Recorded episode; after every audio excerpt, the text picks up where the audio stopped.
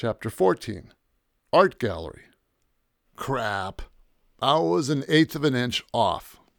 I pulled out the 14 by 17 7 eighths inch mat from our easterly mat cutter and flung it across a workspace towards a barrel next to Jerry. Incoming! I yelled. The mat bounced off the far wall and landed on the floor. Jerry looked at the growing pile of misshapen mat board pieces. Your aim sucks, dude. The easterly mat cutter is a fairly large cutting device that is mounted on a wall. If you broke open an etch a sketch and dumped all the sand out, it would look something like that. Just about everything we framed would need a mat cut to exact dimensions. How many do you need? I asked Jerry. He was arranging the metal moldings into U shapes on a large work table, ready for the artwork and glass. Three total. I placed another sheet of mat board in the machine and double checked the measurements. It'll be 14 by 18 this time.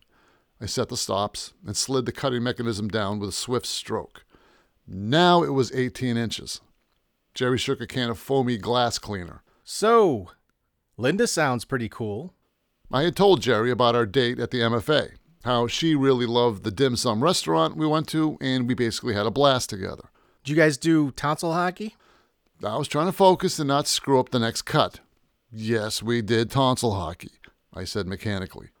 He covered four sheets of picture glass with cleaner and started wiping the first one. How was it? Oh boy, here we go again, I thought. It's obvious that Jerry doesn't get laid much. I've had to listen to his stories about hiring women through an escort service. They're so expensive and they don't care for him, blah, blah, blah. Now he was going to live vicariously through my relationship with Linda. The doorbell out front went off. We both froze for a second and heard a woman's voice say, Hello? from out front. It was Linda. She wanted to see the gallery and some examples of my work, and then we were going to go out to dinner. Why don't you ask her yourself? I said to Jerry. We both went out front. Linda, this is Jerry, I said. Jerry shook Linda's hand. Nice to meet you. Gavin has told me some interesting things about you. I'm sure all of it's true. Well, I held out my arms in a sweeping gesture towards the gallery floor. This is where we frame the art. We can take your piece of shit and make it look like it's not a piece of shit with a frame. What if I bring in something that's good? Jerry blinked twice and had to think about it. Then we can make it shitty? She gave Jerry a grin and scanned the walls of artwork. She approached a knockoff of a Robert Kincaid pastoral village scene. Jerry nodded towards her and gave me an exaggerated thumbs up behind her back. Seriously, I was going to smack the guy. I told her. I don't have anything of mine on display here. This is the stuff the public wants to buy. It all reminds me of something Bob Ross might have painted. Bob Ross was one of those guys who taught painting in the 90s on public television. He had this weird, fuzzy perm and a kind of wimpy demeanor. Every week he'd knock off another landscape with the minimal amount of brushstrokes. I laughed, then said, Did you watch Bob Ross too? As a kid, he made it look so easy. William Alexander could have pistol whipped Bob Ross any day. William Alexander was the other guy on PBS who also taught painting. His reign was in the 80s before Bob Ross. He was a squat old Prussian man with a funny German accent. He was known for pontificating about his philosophy on life while wielding what he called his mighty brush. Jerry started goose stepping around the gallery and did his William Alexander impersonation. With my Van Dyke Brown und my mighty brush, He threw out a Nazi salute. I shall rule the world. Reluctantly, both Linda and I laughed at this. Jerry finished up with Thank you for washing me. William's tag at the end of his show was Thank you for watching me, but with his German accent, it sounded like Thank you for washing me. As a kid, this amused me greatly. I got a cool seafood place to check out, I said to Linda. If we can stop by my loft, I can get the two paintings I need to deliver tomorrow, and I can show you what else I've been working on. Sounds good? I asked Jerry. Can you finish up the rest of the moldings? Sure thing. I don't want to keep you guys from your oral hockey game. He walked back towards the work area with a smart ass grin on his face. Linda looked at me and smiled. Sometimes he does non sequiturs, I said casually. Seriously, I was going to slug the guy. We got to the Mill Street loft just as the sun was starting to set. Above our heads, the sky was filled with orange cloud crescents from the sunlight hitting them at just the right angle. I felt compelled to take a picture of it, but playback on a little screen never conveys the size and scope of the experience. For a split second, I started to mix and match the colors on an imaginary palette in my mind. The hell was I thinking? Like the world needs another painting of a sunset. I held Linda's hand as we walked towards the door. It then occurred to me that I was hanging out with someone who I really enjoyed being with, and it was a nice night. Jesus, I thought to myself, if I get any more sentimental, violins will start playing out of my ass. We got to the entrance of my loft area. There was no one else up there. I opened the door and cleared out some empty cans of paint thinner to make room for Linda. This is where the magic happens, I said. I started picking up crap from the floor, trying, in vain, to make the place look presentable. The place was a dump. In reality, I was nervous about what Linda would think of my work. She walked up to my latest creation, still on the easel. I said, I call this one Monet's Sunrise. We just finished it yesterday.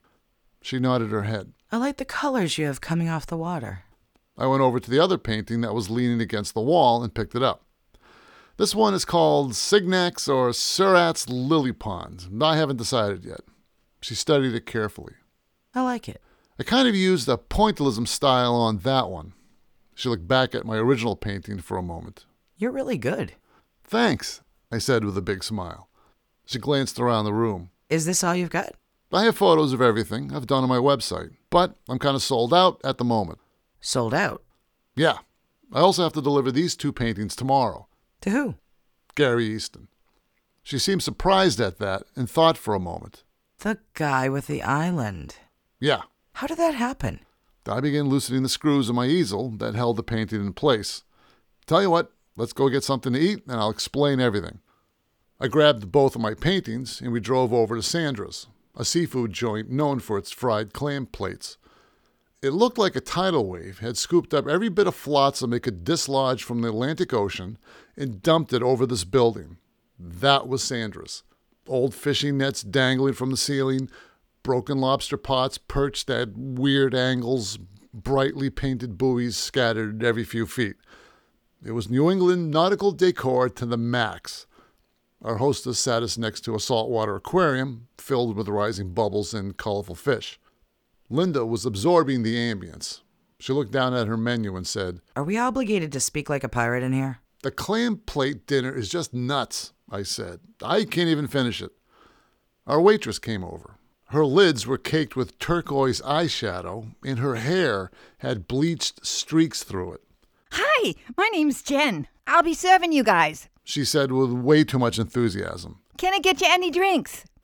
I tried not to stare at all the glop above her eyes. I said, I'll do a Sam Adams. Linda looked down at her menu. I'll take a Corona. Oh, yeah, I love Coronas. Did you ever try it with a Jaeger shot? Linda had a what the hell's up with this woman expression. Why, no. Those are wicked good. Jen scribbled something down on her pad, then bounded away towards the bar. Kind of embarrassed, I said, I've never seen her in here before. So tell me about Gary Easton. I have to hear this. I brushed off a few crumbs from the red and white checkerboard tablecloth. I said, I'm under commission to paint for Gary Easton. Wait, how did you meet Gary Easton? He came into the gallery and liked what he saw of mine. I went to his office and signed a contract to paint for him. How many paintings? All of them.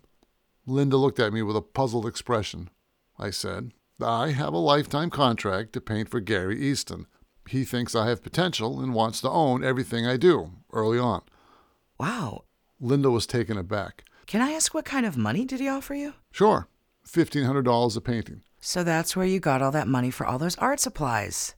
I kind of went nuts that day. So you're officially a full time artist. Congratulations. It's what it looks like. I haven't decided what I want to do with a gallery job. Jen came back with our beers. Have you guys decided what you want to order? Our special tonight is surf and turf. But I love the fried oysters. I'm thinking of just a clam roll, I said. The last time I had the clam dinner here, I was so stuffed I felt kind of sick. It was that good. I got sick from eating some bad quahogs last summer at a beach party. I know what that's like. I was boffing my guts out. Linda and I looked at each other. We had the same thought. Jen obviously didn't get the concept of boundaries. I wanted to see where this ended up, so I decided to play along. Food poisoning is no fun, I told Jen. It can make you feel woozy. Jen nodded her head vigorously. I definitely get woozy from Ghost Train haze. Wait a minute, I thought. Ghost Train Haze is a type of pot. How did our waitress go from naming seafood to smoking pot? Someone else might have been offended at that point and called the manager. I found Jen kind of charming in a white trash sort of way. Linda had a smile plastered on her face as I egged Jen on. If you don't want to get woozy, I said to Jen, then maybe cocaine is the way to go. Jen got excited. She had found a kindred spirit. Oh, you guys do crack? Linda started to lose it and buried her face in the menu. I kept going and said, Well, I might do some crystal meth from time to time. Excited, Jen said, Oh, I know a guy that cooks some great meth. How do you like that? I made a new drug addict friend. Linda jumped in on the fun. But, dear, Linda touched my arm and feigned a concerned wife tone. you know your heroin intake can get out of hand. You should just stick to your methadone. Jen's expression changed dramatically. A somber look came over her face. Oh, yeah, heroin's bad. Jen now felt sorry for me. I guess us heroin addicts can be dead at any moment. I said, Well, I handed the menu back to Jen. I'll do the clam roll. And I'll take the baked seafood casserole. Jen wrote down our order and shuffled off into the kitchen. Linda and I both cracked up and simultaneously took a slug of our beers and laughed. What a couple of assholes.